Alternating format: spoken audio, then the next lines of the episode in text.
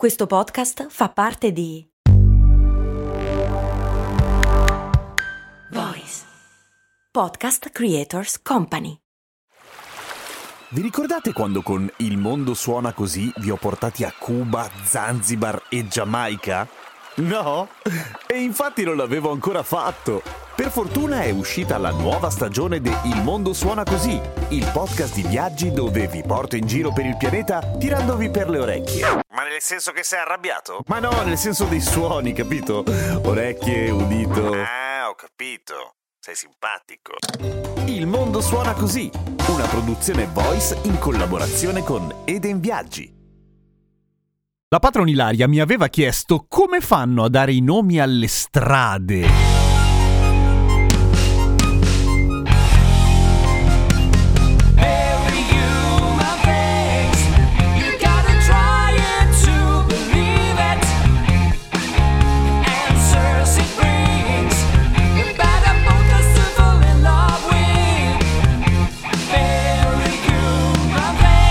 Ciao, sono Giampiero Chester e queste cose molto umane, il podcast che ogni giorno risponde alle vostre domande, tipo come si danno i nomi alle strade? Dipende, in realtà ci si può collegare anche alla puntata in cui abbiamo parlato del fatto che negli Stati Uniti sono molto comuni, ad esempio, le strade che non hanno un nome ma un numero, sono un po' fredde volendo, ma sono anche molto molto comode per una serie di motivi. Era la puntata 1114, vi metto il link in descrizione. Comunque, in Italia la maggior parte delle strade hanno un nome, ok? O è un nome, che ne so, geografico o di un concetto addirittura come la incredibile via dell'automobilismo a Roma, ma nella maggior parte dei casi sono intitolate a persone, personaggi storici, eccetera. E chi decide i nomi delle strade in generale dipende dai posti, nel senso che nelle grandi città le cose vanno in modo diverso rispetto ai piccoli comuni, ovviamente. Nei comuni grandi c'è l'ufficio toponomastica che si occupa di questo. Nelle città molto grandi, tipo Milano, l'ufficio toponomastica non lavora da solo, lavora insieme all'assessorato alla cultura di concerto con la biblioteca trivulziana, ma quello è una regola appunto molto molto local di Milano. Nelle altre città grandi ognuno ha la propria regola, nelle città piccole, bene o male, dove lo staff del comune di solito non è particolarmente vasto, è l'ufficio urbanistica che se ne occupa insieme alla polizia locale. Ci sono tutta una serie di nomi particolarmente comuni in giro per l'Italia, naturalmente, cioè quelle strade che troviamo praticamente ovunque. Come per esempio via Roma, che c'è praticamente in tutte le città, e Milano è tipo l'unica grande città senza via Roma, tra l'altro. Poi Giuseppe Garibaldi, Guglielmo Marconi, Mazzini, Dante, Kennedy, Allende, viva, Martin Luther King e poi una serie di sante, Santa Maria, Santa Lucia e Regina Margherita e cose così. Co- e, e qua c'è un piccolo dettaglio su quale magari poi ritorniamo. Ma prendiamo per esempio una grande città come Milano, per esempio, ok, dove i nomi più comuni sono già stati tutti utilizzati. La città continua a crescere, bisogna trovare nuovi nomi, nuovi personaggi. Ok, abbiamo visto chi delibera alla fine, ma le istituzioni tengono conto anche di quelle che possono essere le richieste dei cittadini, meglio ancora se delle associazioni, meglio ancora se di un sacco di gente per volta, cioè personaggi cari a molte persone le quali chiedono per favore che la intitoli una via a questa persona qua che è stata veramente mica mitica. Ovviamente questo è anche motivo di scontro, come quando per esempio volevano intitolare una via ad Almirante proprio davanti a Berlinguer, insomma, che era il comune di Terracina se non sbaglio. Ma comunque l'ultima parola ce l'ha sempre il prefetto che rappresenta il governo, cioè il prefetto è quello che dice ok e avvalla la scelta. Come ben saprete probabilmente comunque è Vox Populi, Cazzo vuol dire Vox Populi? voce del popolo che lo sanno tutti, il fatto che per intitolare una via a un personaggio, il suddetto personaggio deve essere morto da almeno 10 anni. Ci sono alcuni casi particolari, ma sono casi particolari in cui il personaggio appunto deve essere veramente cioè, famosone, importantone. E in questo caso bisogna chiedere una deroga alla regola sempre al prefetto, che può decidere se sì o no. Primo esempio che viene in mente è Mike Bongiorno, al quale è stata intitolata una via, molto prima dei 10 anni dopo la sua morte. Ma tornando alla questione dei nomi più diffusi e alle donne, c'è un piccolo piccolissimo gap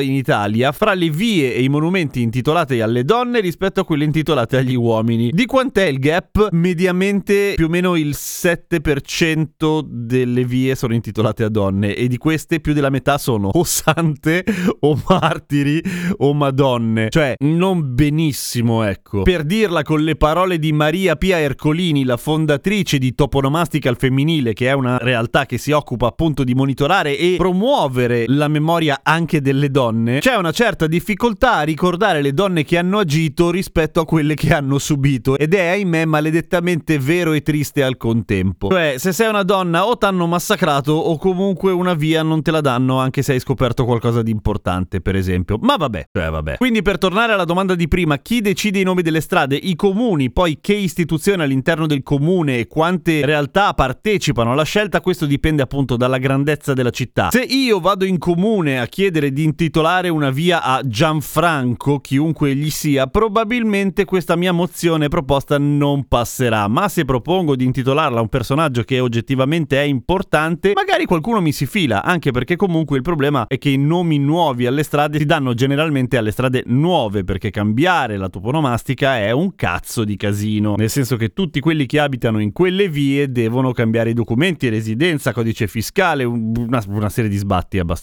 Quindi se volete intitolare una via a qualcosa o a qualcuno che vi è particolarmente caro, fate prima una grossa raccolta firme, convincete un sacco di gente a spingere per la vostra causa, magari ce la fate. Pro tip, c'è un caso stranissimo in Italia in cui si ritorna un po' alla questione della puntata che vi ho messo nel link in descrizione, cioè quella del perché in America le strade sono numerate, ed è un comune in provincia di Trapani che si chiama Trishina, che è praticamente completamente abusivo, o almeno lo era, nel senso che a un certo punto hanno iniziato a demolire, ma insomma, siccome le case sono cresciute tipo funghi pop-up da un giorno all'altro, non si sapeva come cazzo chiamare le strade e le poste non riuscivano a recapitare le lettere, così mi racconta Franco, per cui l'unica è stata dare dei numeri alle strade, almeno la posta arrivava, tipo la raccomandata in cui c'è scritto che ti stanno per demolire la casa perché è abusiva, amico mio, dai. A domani con cose molto umane.